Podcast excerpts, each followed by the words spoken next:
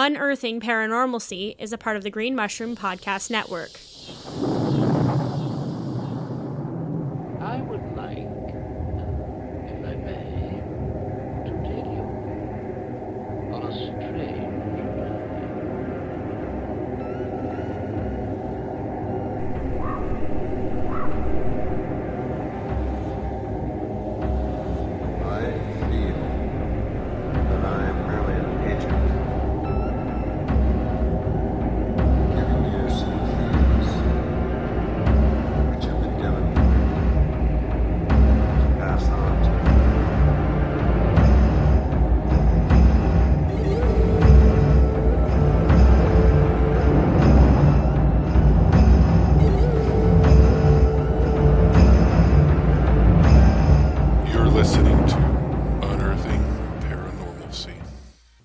And welcome to another episode of Unearthing Paranormalcy, the podcast that digs into the paranormal and tries to find normalcy in the topic.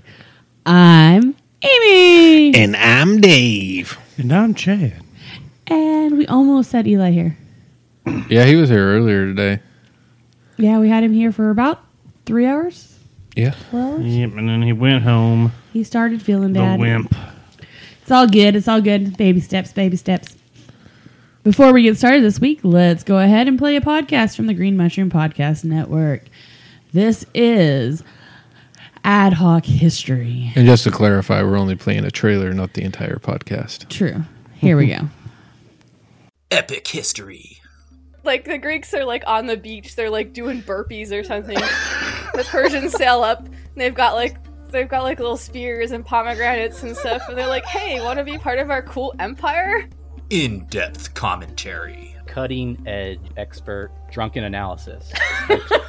Two people that you don't know anything about. It's ad hoc history with Asher and Luxa, siblings extraordinaire. Hey, just real quick, like if you were emperor, would you choose me as second emperor? Uh,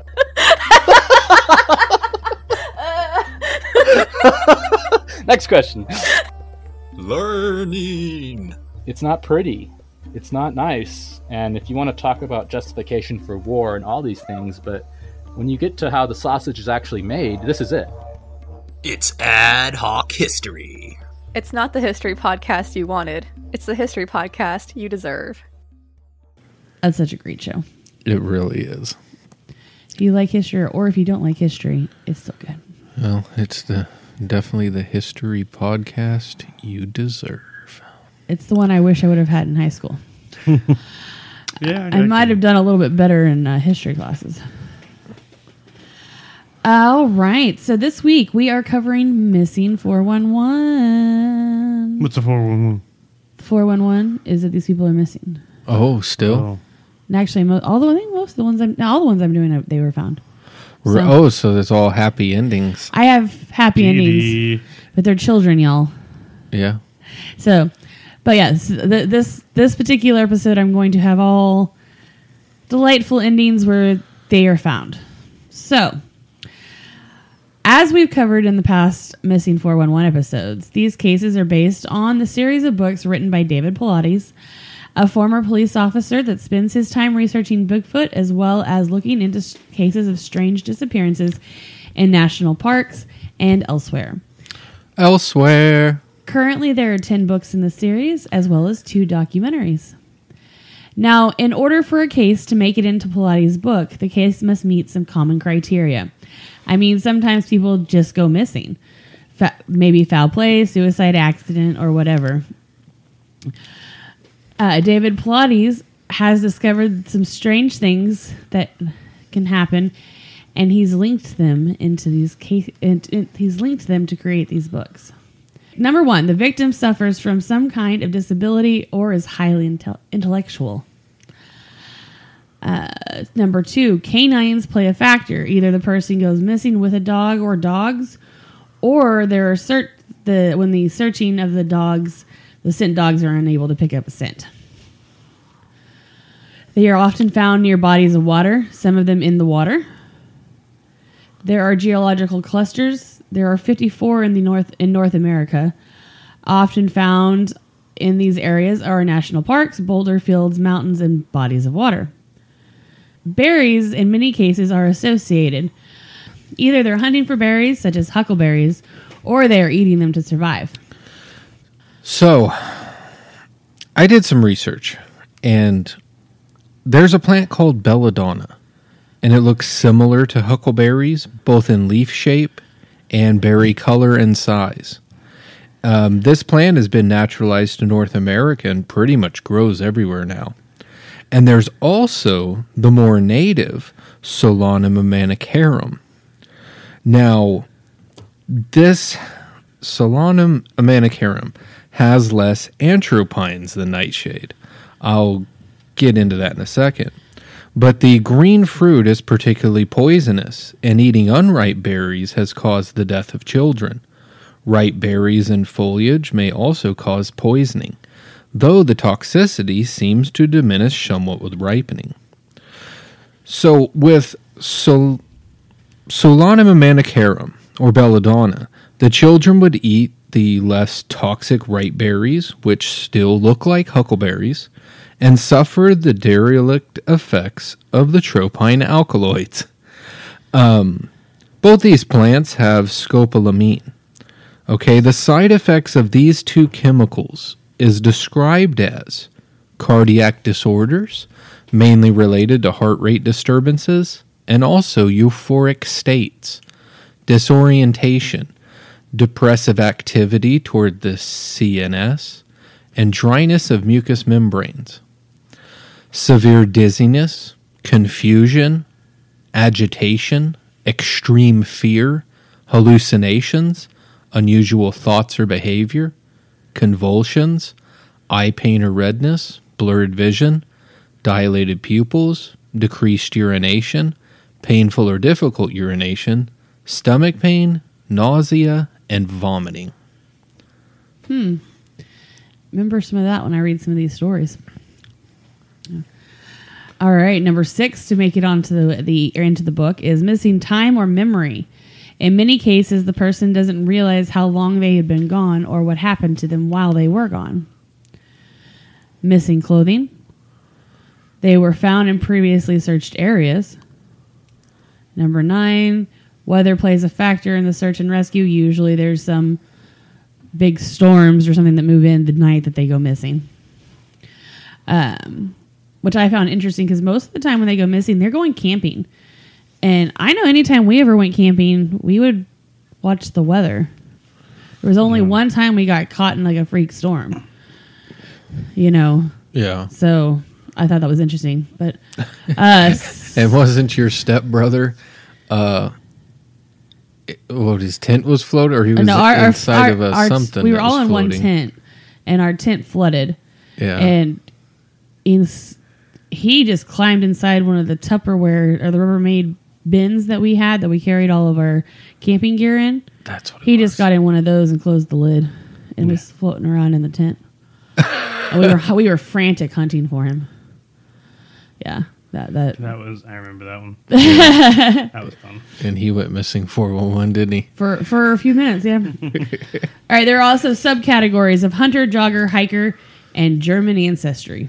Also, when it comes to children, many of the children who go missing are located either dead or alive in a location that are far beyond the search area, in locations that doesn't seem plausible for a child to get to along uh, uh, get to alone in that time frame that they were missing. Now, that one I'd postulated it was Thunderbirds carrying them off. Yes. That, that wasn't as good as my Belladonna research, that's for sure. Belladonna actually plays like when you hear some of these stories, that might actually be part of it. There's also a top five countries where this happens most. Um, of course, we have the United States, Canada, the UK, Australia, New Zealand, but Germany is moving up that list, as well as Russia. As we get more information out of Russia, it's hard to get information out of Russia. So What? No. I know. Now, The train's running late. yeah, exactly. It's all the snow. So, I've covered missing cases in Washington and Oklahoma, and then the really paranormal ones. These are some paranormal ones, some strange ones. Um, the ones that I picked actually are ones where the person who went missing has some kind of recollection of things that happened while they were gone or while they were missing. Hmm. Oh, So, and that's actually really hard to find. yeah. And typically, when you do it, it's like very surreal stuff. Yeah. Like they've been having fever dreams or something. Or belladonna hallucinations. Possibly. Or Solanum Americanum. Solomon Amanamunum. Our first case comes from Walla, Oregon. Walla Walla. Wa- Walla Walla. Wow. Wallowa? Wallowa, Oregon. This is of Cody Shee, who went missing on April 27th, 1986 at 2.30 p.m. He was six years old at the time of disappearance. On April 27th, in 1986, Cody went with his family on a picnic into the Blue Mountains. Cody and his 10 year old sister Carrie were playing a game in the forest called Explorers.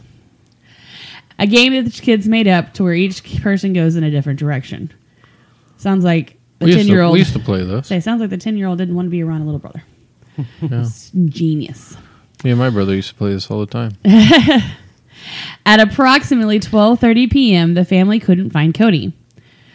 Cody's mom was the lone adult in the group, as Cody's dad was in China on business. The group searched until 2:30 p.m.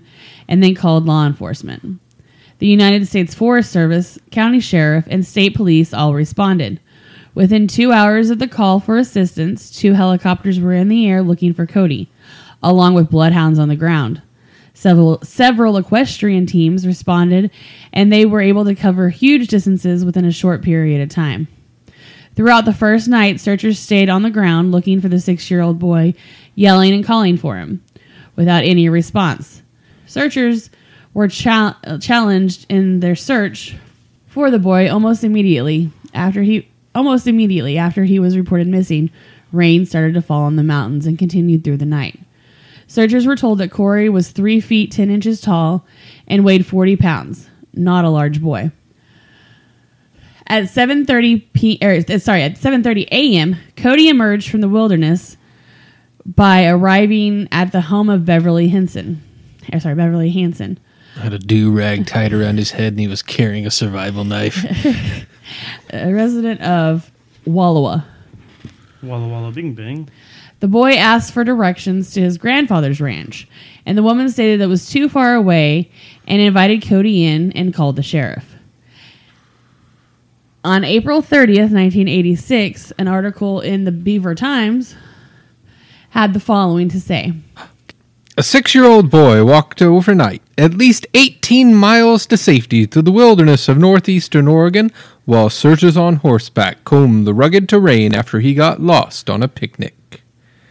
Cody told his mother he climbed into a tree once during the night, afraid that he was being followed by coyotes. Coyotes. On April 29th, an article in the Hutchinson News and additional, had additional information about Cody's trip. His mother said the boy told her he hid during the night from a motorcycle and a helicopter. There wasn't a helicopter out there at night. He must have been hallucinating, she said. I thought you just said they were using a helicopter to search for him, though. Not at night, though. Oh, not at night. The helicopters only come out during the day. Yeah, they're not That- nocturnal. Yeah, that makes sense. Cody That's their nature.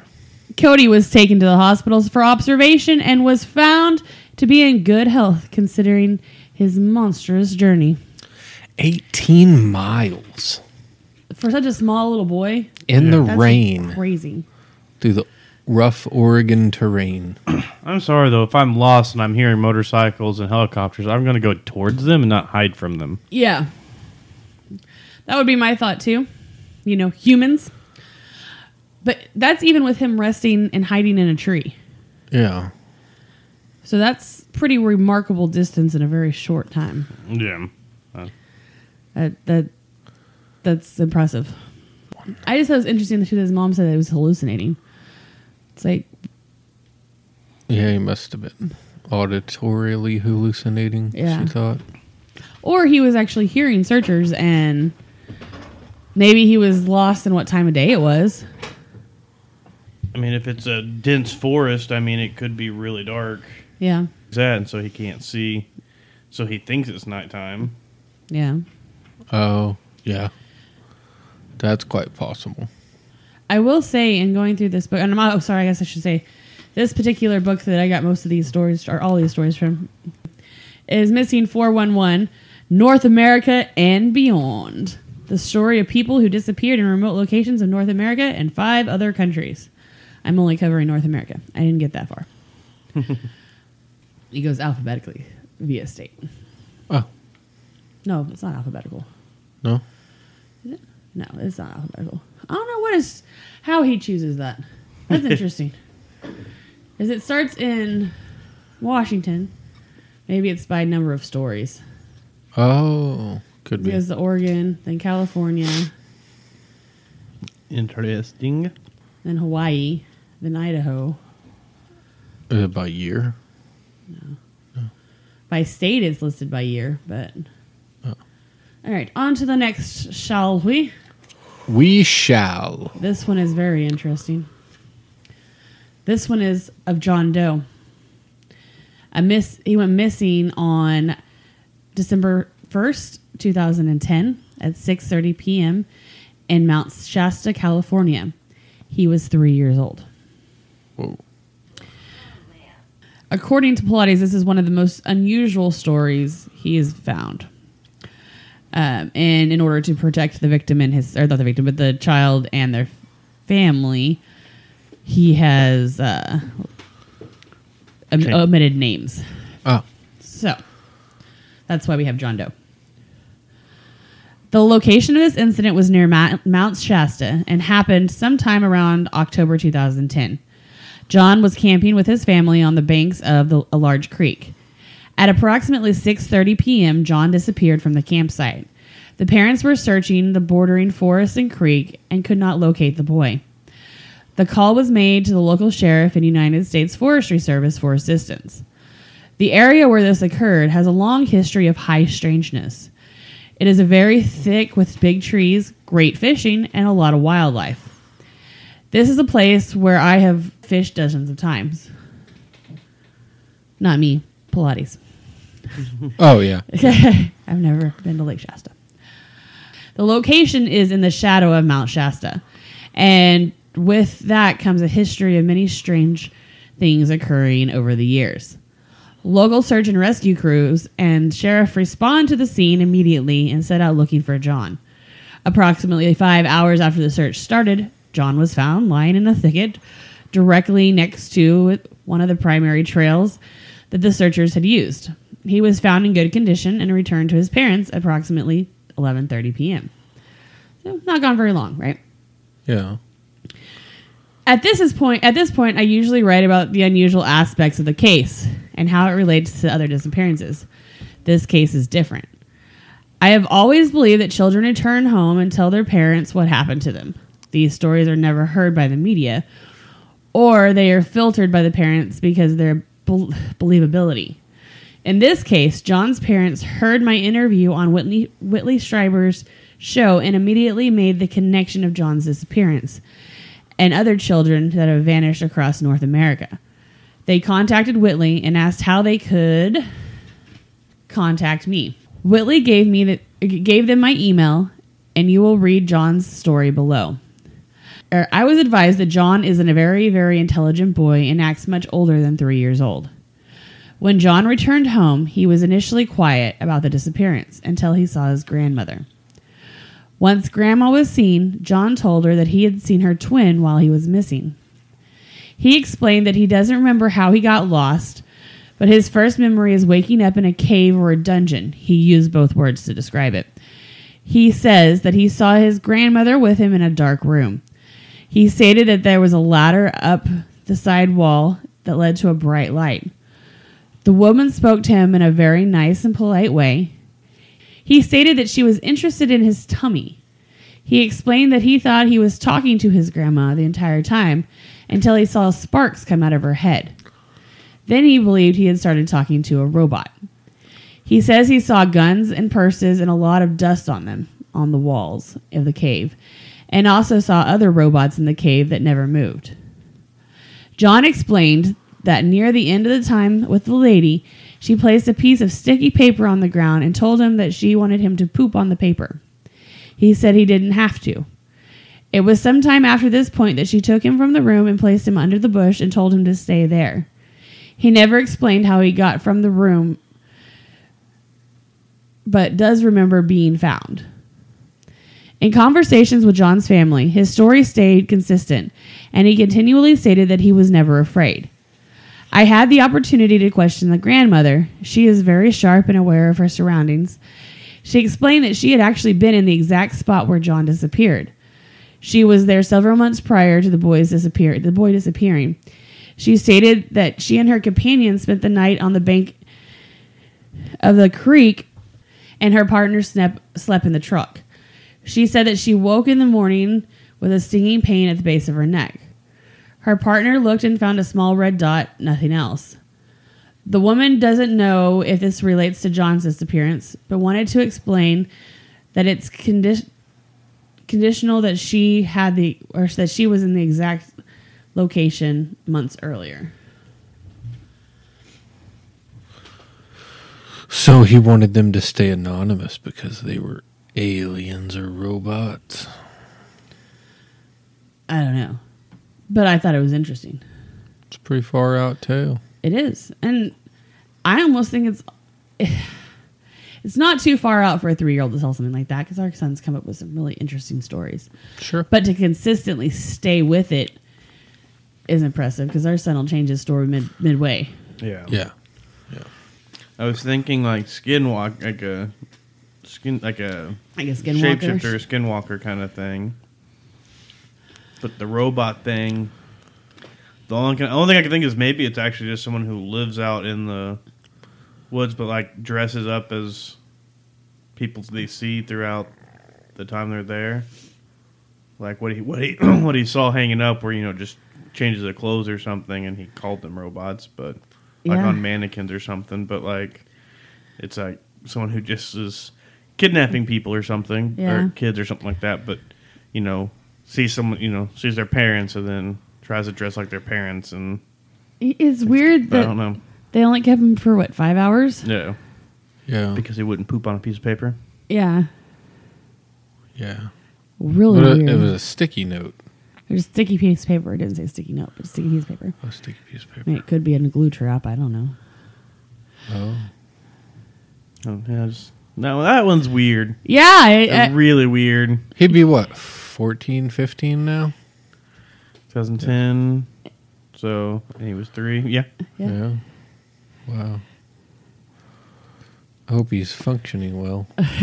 That's a weird thing to live with. yeah. Well, I mean, if he never felt like he was in any He may not even fear or remember anything, it. he might not even remember. Oh, true. Yeah. I since mean, it was a terrifying. Some people story or don't something. remember that far back, do they? yeah. Most people don't. Most people don't remember past the age of five or before the age of five. Some do, but yeah. I just thought that was a really interesting case and I wanted to bring it to you all and get your input. Yeah, that one. I don't even. I don't even know what to think about that one. Reptilians. Uh. Ro- robots. I, I don't know. Aliens. Crazy people. Aliens. Aliens. Yeah, that's that's odd that he's gonna meet his robot grandma there. Hmm. Yeah, I don't know what to think of it. Yeah, it's it's weird. It was probably one of the most interesting ones that I've read, and like he said, it's the most interesting one he'd heard of. Now my next one ties in with the first two. How does that work? Roger Schadinger, missing May twenty seventh, two thousand. No, that's a, not two thousand. We haven't gotten there yet. Nineteen fifty one. Um, at noon from Truckee, California. He was nine years old. Truxie, Truck, Truxie, Truckee is approximately nine miles northwest of Lake Tahoe and is famous for being a town adjacent to where the Donner Party spent their horrific winter from 1847 to 1848. I thought Truckee sounded familiar. On May 27th, 1951, Mr. and Mrs. Harry Shin- Shin- Sh- Shadinger and their son Roger had traveled to Truckee from their residence just outside of San Diego for a holiday of fishing and enjoying the Sierras. At, approximate, at approximately noon, Harry and Roger were fishing in a small, easily accessible Adler Creek, Adler Creek, just to the northwest edge of Truckee. The location where they were fishing has an elevation of 6,600 feet and just sits just out on the edge of the vast wilderness to their northwest. The region where they are fishing has a large meadow and several tall and large pines and Douglas fir trees. Harry soon realized that he hadn't seen Roger after starting calling his name and searching for him. Adler Creek is small, long creek, and slowly meanders towards Truckee as it travels downstream. Just as Harry was realizing that he couldn't find his boy, he started to call for assistance. Placer County Sheriff and Truckee Police responded to assist in looking for Roger. Hundreds of community members and deputies, police officers, firefighters were all looking for the boy. They had several, or they had searched the area while where the Shadingers were fishing and were positive that Roger was nowhere in the area. They continued to yell and scream for the boy, and it didn't produce any results. 28 hours after Roger disappeared and 1,000 feet higher in elevation, a special Indian tracker that had been brought in by the sheriff, Archie Hicks from Stillwater, Nevada, was hot on the heels of Roger. Archie is one uh, Archie was in an area where search criteria indicated Roger probably would not be higher in elevation and five miles from the point that he was last seen. Archie found Roger alive in a bush at the elevation of 7,600 feet, 1,000 feet higher in elevation than he was last seen. Hicks had a short conversation with Roger and asked him why he was at this location. A May 29th, 1951 article in the Nevada State Journal had the following statement to say He told them he had been hiding from the people. Dun dun dun. It was not made clear who the people he was hiding from were. Some articles made the implication that Roger was hiding from searchers, but had that made zero sense. Just at the side, just as a side note, Roger was found barefoot. Wow. So he went a thousand miles uphill, a thousand miles, thousand feet uphill. Lost his shoes somewhere along the way. Well, this was in 1951, and I remember our parents telling us constantly that they used to walk to school barefoot both ways uphill. So, True, true. That's so it's plausible. that was that was in the 50s. I just thought it was interesting that those three stories kind of have that connection with that hiding from the motorcycles and the, or the Yeah. four wheelers and the helicopters, and then hiding from the people, and then being in the underground dungeon yeah. with the grandma twin. Like, Yeah. I thought that for me, it felt like those three were all connected. Yeah, that, there are definitely. Definitely some Yeah. sinks in there. I'm glad I'm not a a young child and who's goes. But you are German, so Yeah. Nine. I just, uh, yeah, that's why those three cases were. I, well, actually, it wasn't even on purpose. Those were just the first three cases that I read in the book that actually had events of what happened, Oh yeah. and they just happened. All three Kind of. kind of go together, and I was like, "That's have interesting." They go together. Bam-a-lam-a-lam, ba-ding-a-ding-dong. I was gonna Never say. forever like you up. I was gonna say like missing children or about grandmas, but you stole my thunder. and the thunder rolls. Robot grandma.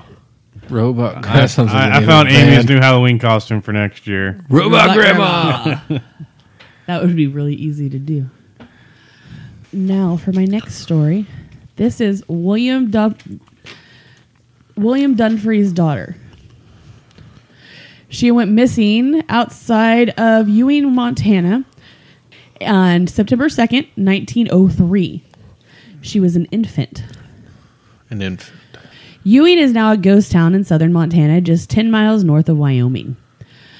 Uh, he found a series of articles describing the event, where the with the first being at near the beginning of September in 1903. The article states that approximately on September 2nd, 1903, William Dumfries' family was living in the hills above Ewing while Mrs. Dum- Mr. Dumfries was prospecting, according to the article.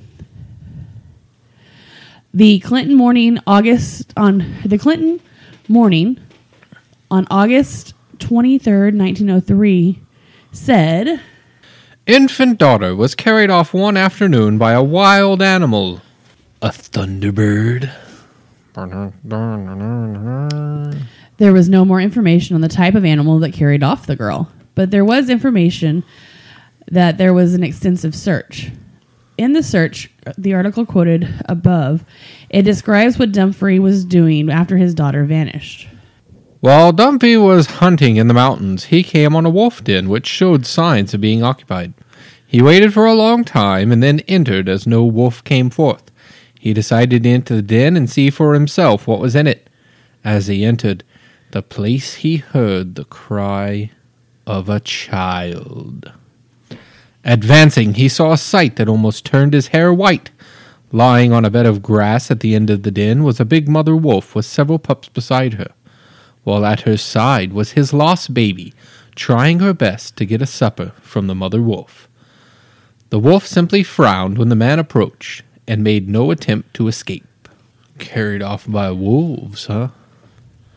Wow. Mowgli. Dumfrey got his daughter back. She wasn't injured and was surprising or supposedly well nourished. The newspapers in Red Lodge, Montana, and the story ha- had the story validated by two other residents of Ewing. There was never never any clarity on what size of the wolf or the other aspects of the recovery. Wolves got a really bad rap. It's weird how common it is. Or see, I guess it's how common it seems that animals tend to take care of children of other species and st- like Oh, yeah. humans and stuff. Like Were you raised by wolves? the child can go, yes, actually, I was for a few hours.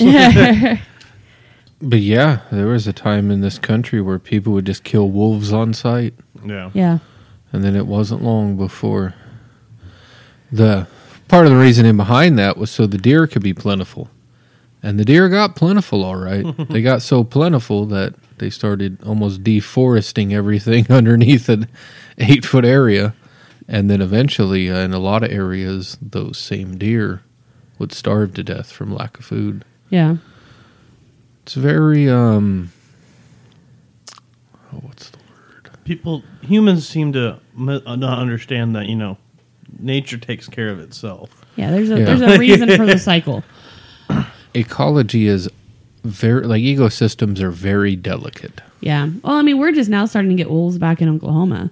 Good. You know, um, most of what we have are wolf coyote hybrids, but we do have wolf packs coming in and stuff like that. Kind of like when we did the cat episode where we, you know, discovered that leopards were making their way back this far. Yeah. So, Yeah. Yeah. But those are the stories that I brought for today. There's a ton more in the book. Um, I just thought those were all interest, like really interesting stories. And like I said, the first three really I felt tied together, and that fourth one I just thought it was really kind of cool. I mean, I say he's honestly the father's lucky the wolf didn't attack because Yeah. she had her pups there. Oh, But the only thing I could think is depending how recently she gave birth, like how old the pups were, yeah, on how much energy she might have. true. And why would she take the baby? Like, Yeah. Yeah, she definitely had enough energy to go That's get true, the yeah. baby and bring it back. And then she was nursing the baby. She probably heard it crying, thinking it might have been one of her pups, and Yeah. just carried it back in there, thinking one of her pups got out. Yeah. Mm. Well, that's possible. So I mean, a crying baby and you know a crying pup would have they sound, pretty relatively similar, yeah. yeah. And the reason why they didn't give a name of the baby is because apparently back in those times they didn't name the f- the uh, they didn't give names, first names of the uh, children. Oh yeah, uh, uh, particularly religious people, they wouldn't give them a name until they were baptized. Well, no, no, or not not like that. the articles just didn't put them in there.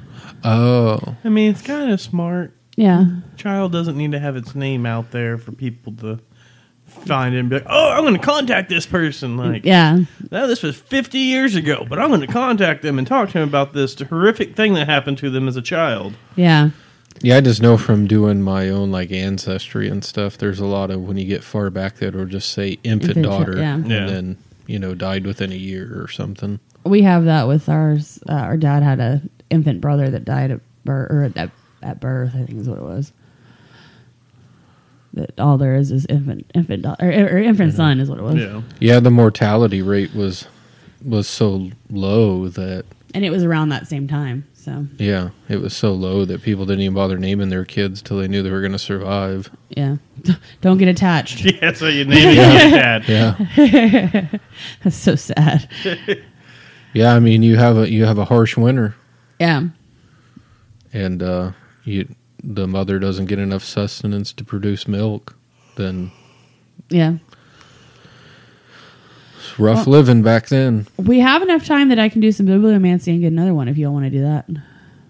Let me do some bibliomancy. I'm good with bibliomancy. Let's see here. I'll go with this one. Well, hold on. Age at disappearance, two years old. Oh, she lives. Okay. Spoiler. No. Here, I'll let you do it. Madeline Sowers. Madeline Sowers went missing on November. Th- no, that's not in November. Went missing on September third, nineteen forty-eight, around noon, uh, in Stewart, Virginia. She was two. Some reports give that the name was Souders with a D without instead. So. Mr. and Mrs. Edward P. Sowers established their residence thir- 23 miles north of Stewart, Virginia, in the Blue Ri- er, in the Blue Ridge Mountains, close to the Appalachian Trail. The Sowers had 12 children, and the youngest being called Madeline Castle. Madeline Castle, age two. On September 3rd, 1948, at approximately 11:45 a.m., Mrs. Sowers left Madeline with her twin 3-year-old sisters and other children playing in the yard of the farm. Miss Sowers returned 15 after returned in 15 minutes and realized that Madeline had vanished. She asked the twins where Madeline went, and they had no idea. A search was made of the immediate yard, and then the Patrick County Sheriff was called. Sheriff Richard Fulcher responded with full contingents of deputies, state police, and volunteers. Search and rescue personnel spent the entire day covering a 40 acres with more than 50 searchers. The sheriff was interviewed late that in the night of the first day of the searching, and his feelings were published in the article on September 4th of the Bluefield Daily. The child has simply vanished, said Sheriff Richard Folter of Patrick County tonight as he prepared to continue the search. We covered every foot of the mountain, land about the farm, for 25 to 40 acres. It's a lot of area to cover in just a couple of hours. Yeah. Mm-hmm. The first night that Madeline was missing, a family family living across the Smith River from Sowers thought they heard a la- loud cat crying late at night. The family didn't think much of it that night, but when they heard that a child was missing, they called the sheriff's office and advised them about what they'd heard. Here's the explanation of the find in the September 6, 1948 edition of the Spokesman Review. The searching party was led to the hayfield by a family living across the river, who said they had heard something crying in the field Friday night. They said they thought it was a kitten.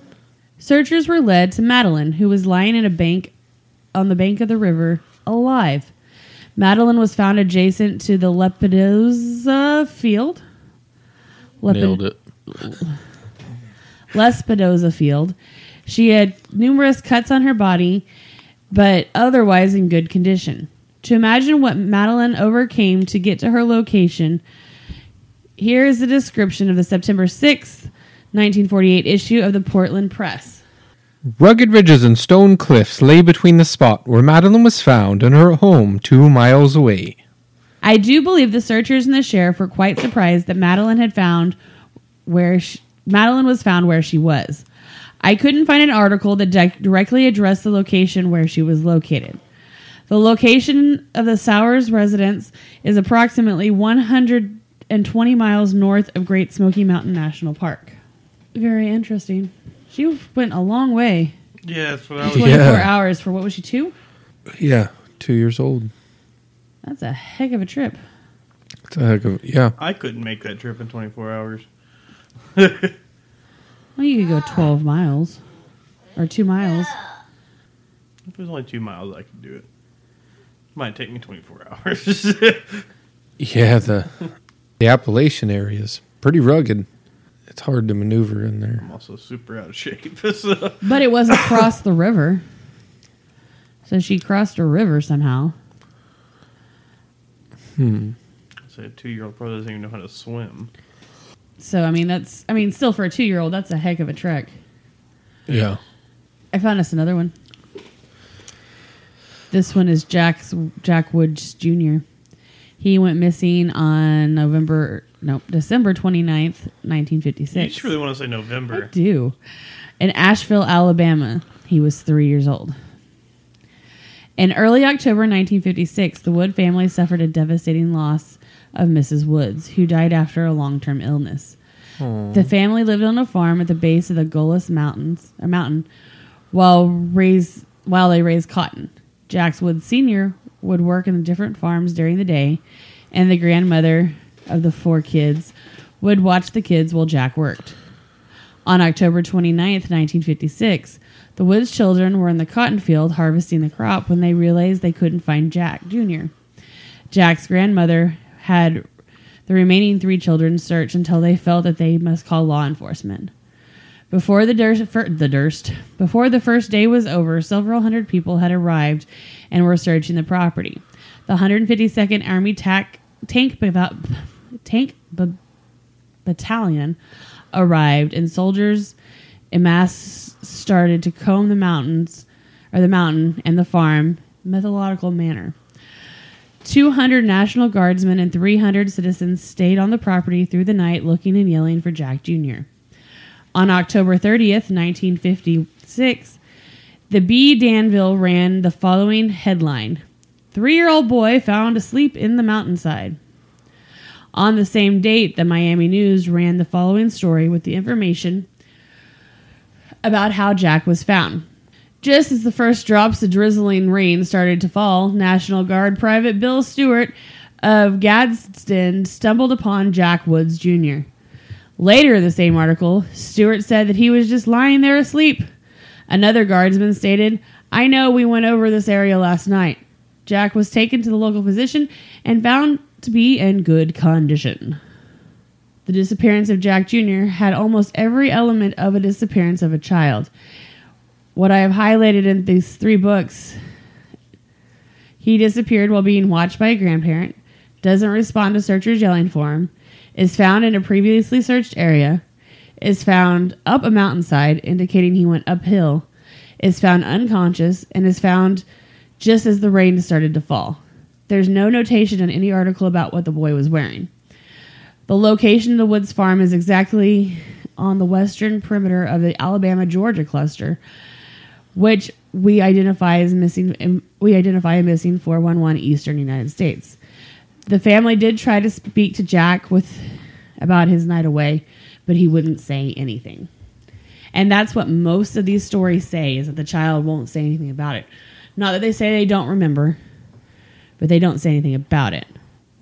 Oh, interesting. And I thought that was interesting. But then when I was read that one about um, how the family went to him directly and told him about it, it's like maybe they do say something and the Parents, parents just don't say anything. cut it, cut it off right there. Or maybe the men in black come and tell them not to say anything. Well, I don't know. they come under their blue flashy light thingies. They flashy light. Yeah. The thing that stuck out to me the most in that is they say the soldier showed up masked. No, masks.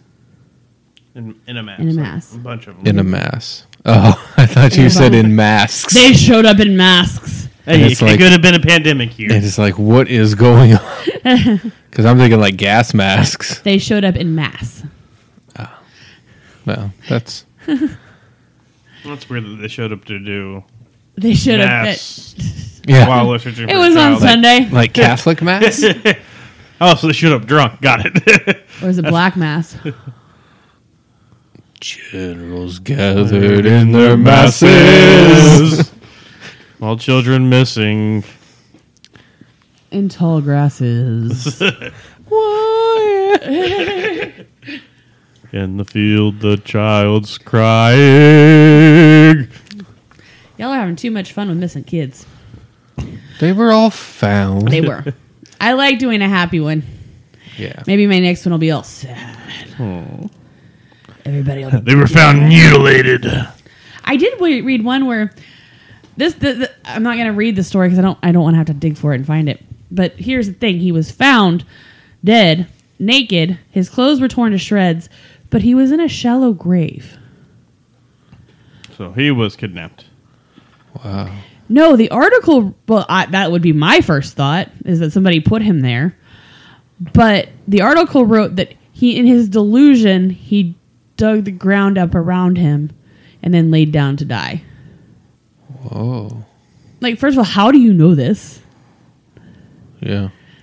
Dirt under his finger? I, I don't know. Well, I found it really odd that they actually put that in the article. Yeah. yeah.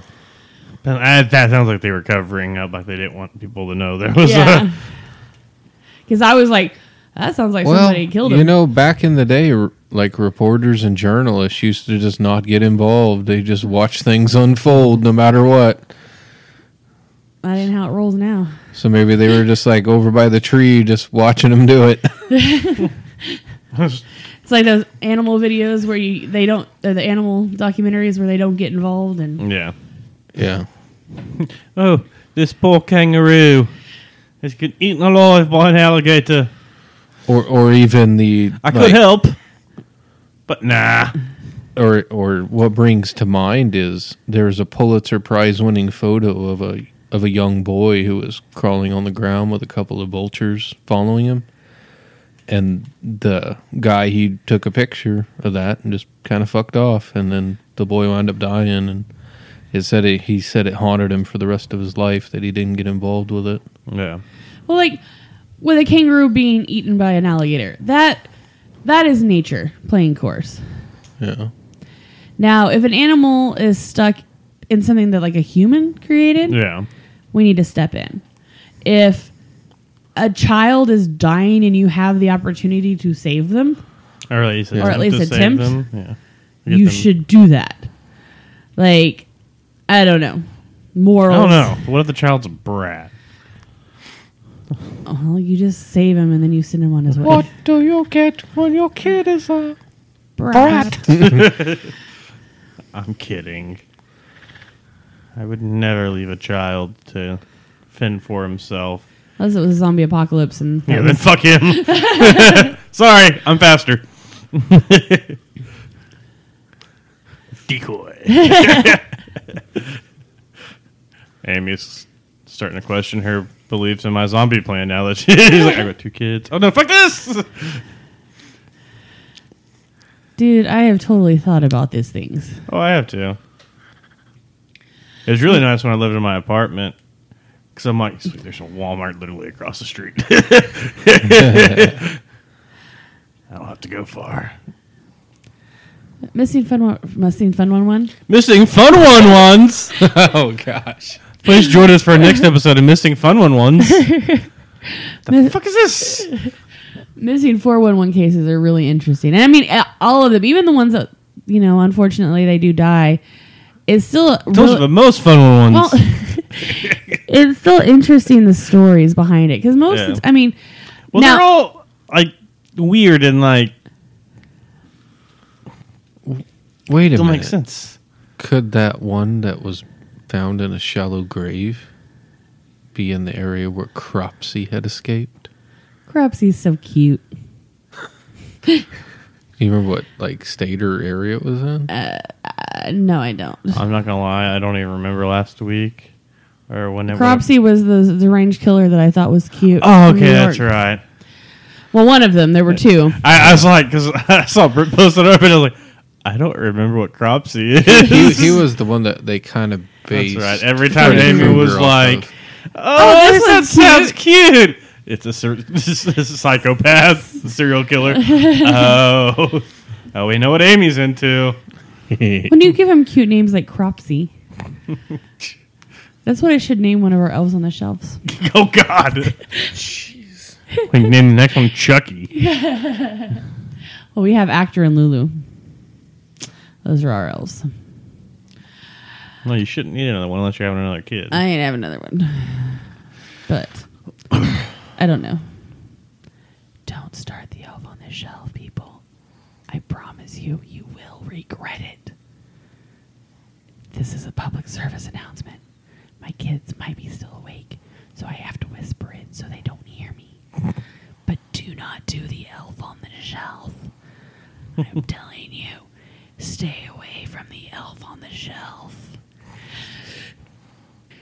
They are, in fact, in the same position they were yesterday because I fell asleep.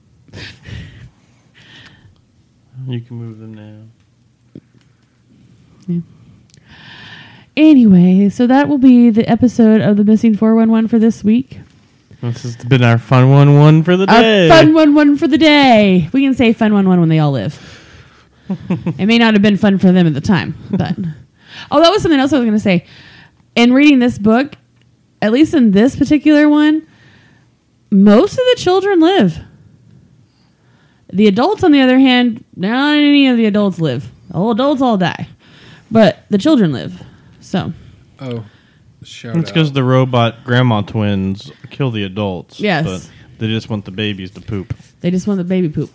Yes, if you guys can get us the submissions for your ghost, your Christmas ghost stories, um, by oh, this will Two release on days Thursday.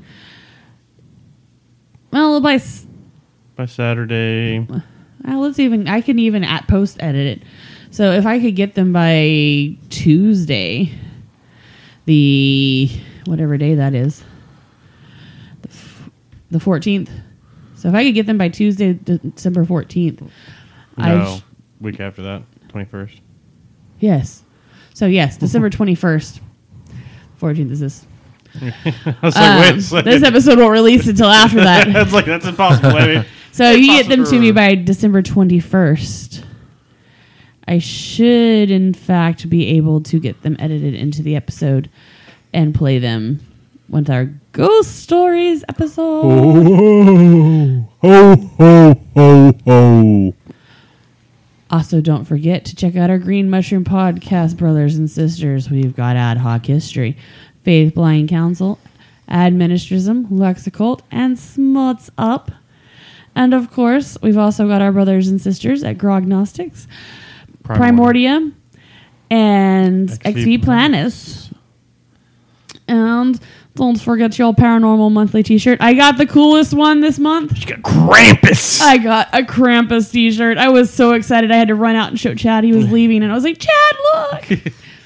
You Um, sent me a photo of it too. I did. It's pretty cool. It is actually pretty cool. So use the l- promo code in no, use the link in the show description and promo code PARANORMALCY at checkout and get 10% off your order. And you too can get awesome paranormal shirts each month. Every Yeah, I'm gonna sign up soon. every time I see it sitting on my use some new desk when I come in, I'm always All I excited. really have is just work shirts. This is pretty much. Every time I come in and that package is sitting on my desk, I'm like, oh, what did I get this week? oh, what did I get? And I was extremely happy this time. Um, and it's even in red. I like their red that they use. Yeah. It's kind of a I don't know. All their a shirts. crimsony Yeah. color. Boomer sooner. Um, Don't forget, check out our Patreon. yes. Uh, Patreon.com black black slash backslash We're canceled now. UNP normalcy. Chad and I are gonna have some awesome videos on there. Coming up here shortly. Um, and we might branch out and do more than that. Now Yeah. that we have we have a new setup that we can use for that that Yep. doesn't require lugging out all the equipment, which is cool. And of course, we're still affiliated with HalloweenCostumes.com. The link is in the description of the episode. Um, get your awesome, cool Christmas sweaters or fun fan fa- paraphernalia. I saw a really cool uh, Ghostbusters uh, ghost trap. Oh yeah. Yeah. Or just, you know, stock up for uh spooky year. season next year. Yeah. It's always spooky season in my heart. hmm it's always black there. It's always black and orange. I think you might need to call and talk, to contact the doctor. Sorry. And I think that'll do it for this week's episode. So until next time. Keep digging. Fun one one. Unearthing Paranormalcy is part of the Green Mushroom Podcast Network. To hear more great independent productions like the one you just listened to, visit our catalog at tgmpodcastnetwork.com.